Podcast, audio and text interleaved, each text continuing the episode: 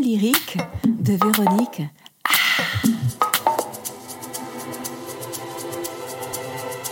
Aujourd'hui, bien que je sois célibataire et le revendique fièrement, je m'interroge sur la Saint-Valentin.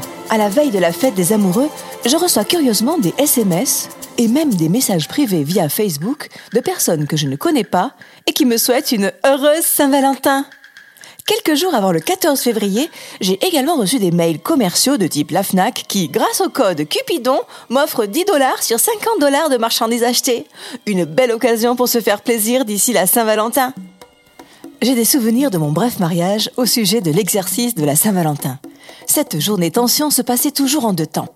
Premier temps, insulte saupoudrée de menaces, suivie de l'absence toute la journée du Valentin.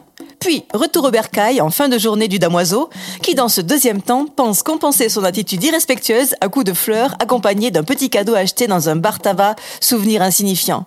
Bonne Saint-Valentin, mon amour! Alors que j'aime la poésie, je suis une amoureuse des mots et de l'amour. Une simple déclaration m'aurait suffi, voire même une attention du genre qu'il m'amène mon petit déjoli, ou simplement qu'il fasse la vaisselle je découvre un article dans Psychologie Magazine, Le piège de la Saint-Valentin, véritable crève-cœur pour les célibataires, travaux forcés de l'amour pour les couples, et si la Saint-Valentin reposait avant tout sur la culpabilité masculine? Sur la quoi masculine? Oh! Mais qu'est-ce que c'est que la Saint-Valentin? Aux origines, selon Wikipédia, le 14 février correspond dans la religion romaine au Lupercal, les fêtes faunesques se déroulant du 13 au 15 février.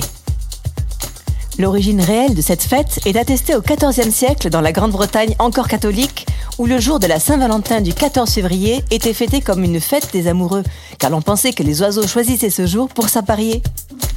Saint-Valentin c'est donc bien un saint. Et oui, Valentin de Terny, fêté le 14 février, est désigné par l'Église catholique comme saint patron des amoureux par le pape Alexandre VI, qui lui donne le titre de patron des amoureux en 1496, ce qui n'empêche pas l'Église de combattre la tradition du valentinage.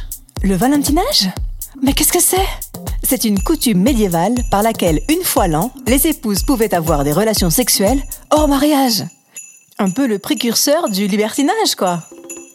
Dans le livre Je t'aime à la philo de Olivia Galazé, elle évoque que malgré les sermons des prêtres, les pratiques sexuelles du Moyen Âge demeurent très libres, notamment les coutumes folkloriques comme celle du valentinage, qui accorde aux épouses un jour de liberté érotique avec un Valentin tiré au sort. Mmh, intéressant.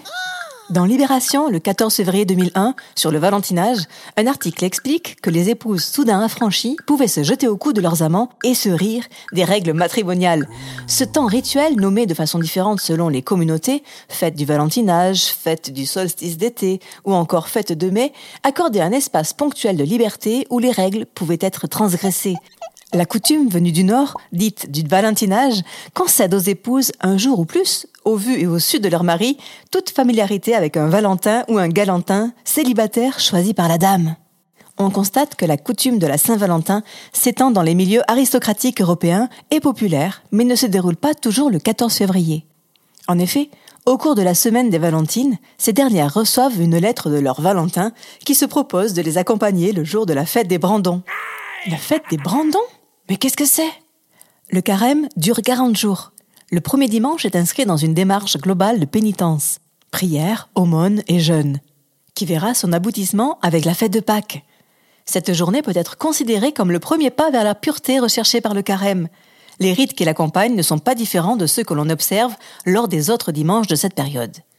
Dans certaines régions françaises, belges ou ailleurs, la tradition consistait à allumer des feux, danser alentour et parcourir les rues et les campagnes en portant des brandons ou des tisons allumés. En Auvergne, cette manifestation en 1901 y voit les restes d'un ancien culte solaire lié à une invocation du dieu celtique Granos. À Régny, dans la Loire, les garçons de la ville chargeaient des fagots sur une charrette à laquelle s'attelaient les hommes mariés, puis rassemblaient ces fagots sur la place en une pyramide avant d'y mettre le feu. Dans le Berry, la fête des Brandons était aussi appelée fête des Bordes. À Mirabel, dans l'Ain, le dimanche des Brandons ou des Bordes, la dernière mariée du village allume un bûcher. À Chambly, dans l'Oise, a lieu chaque premier dimanche de carême la fête légendaire du bois ourdi, existant depuis 1248. À Hoffwiller, dans le Bas-Rhin, a lieu chaque premier dimanche de carême le Shiveslav, dans une clairière surplombant le village, où des disques de hêtre au bout d'un bâton sont embrasés sur un bûcher avant d'être projetés en les faisant tournoyer puis frapper sur une pierre plate. La Saint-Valentin, comme fête commerciale, se développe aux États-Unis au milieu du 19e siècle avec la vente de cartes qui rappellent les petits billets que s'échangeaient le Valentin et sa Valentine. La Saint-Valentin est devenue une fête laïque au XXe siècle. Plusieurs saints différents des premiers temps du christianisme, nommés Valentin, font l'objet de vités hagiographiques légendaires. Cette confusion des origines s'explique parce que la fête religieuse de Saint-Valentin a été rayée du calendrier liturgique romain en 1969 par le pape Paul VI, mais a été conservée dans les calendriers régionaux. Il existe au moins trois saints nommés Valentin, tous trois martyrs et tous fêtés le 14 février.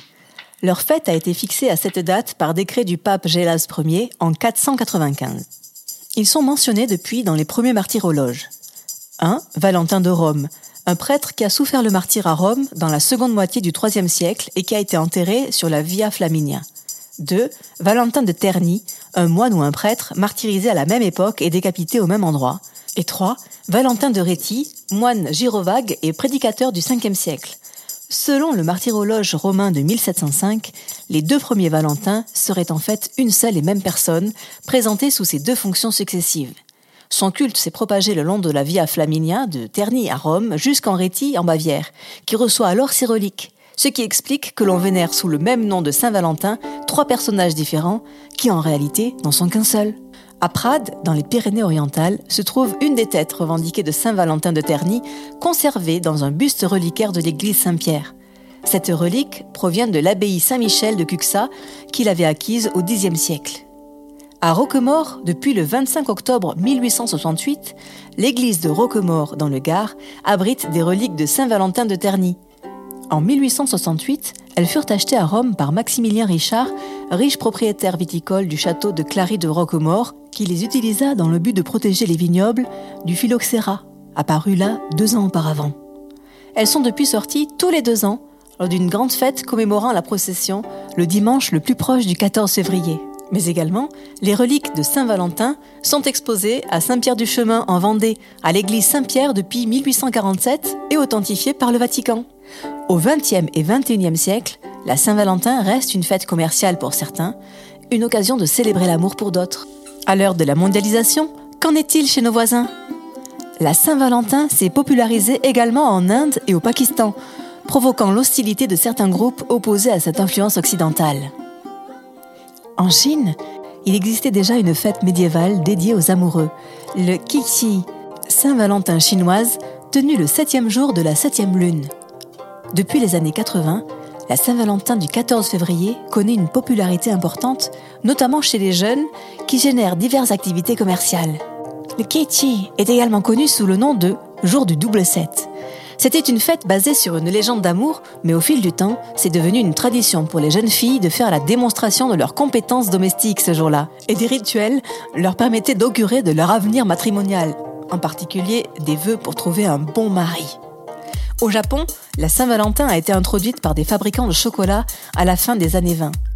C'est une fête commerciale où les femmes offrent des chocolats aux hommes le 14 février de chaque année. Elles en offrent à l'être aimé, on parle alors de Onmei Shoko. Mais les femmes en offrent aussi par courtoisie à leurs collègues de travail masculins, leurs patrons ou encore leur famille. On parle de Giri Shoko. Dans un deuxième temps, les hommes qui ont reçu des Omnei Shoko ont l'opportunité d'offrir aux femmes un cadeau en retour lors du White Day, célébré le 14 mars. En guise de présent, les femmes reçoivent du chocolat blanc, des bijoux ou de la lingerie de couleur blanche. L'absence de cadeau en retour doit être considérée comme le signe d'un amour unilatéral. Ce concept, lancé au Japon, s'est étendu à la Corée du Sud, à Taïwan et à Hong Kong. En Algérie, la Saint-Valentin, Aïd el-Houb, fêtée le 14 février, est plus populaire chez les jeunes. Les couples s'offrent ce jour-là des roses et du chocolat et plus rarement d'autres cadeaux. Dans les écoles, on parle aussi d'élèves qui offrent des roses à leur maîtresse. Au Liban, ce jour-là, les amoureux s'offrent des chocolats, des gâteaux, des roses et d'autres cadeaux symbolisant l'amour.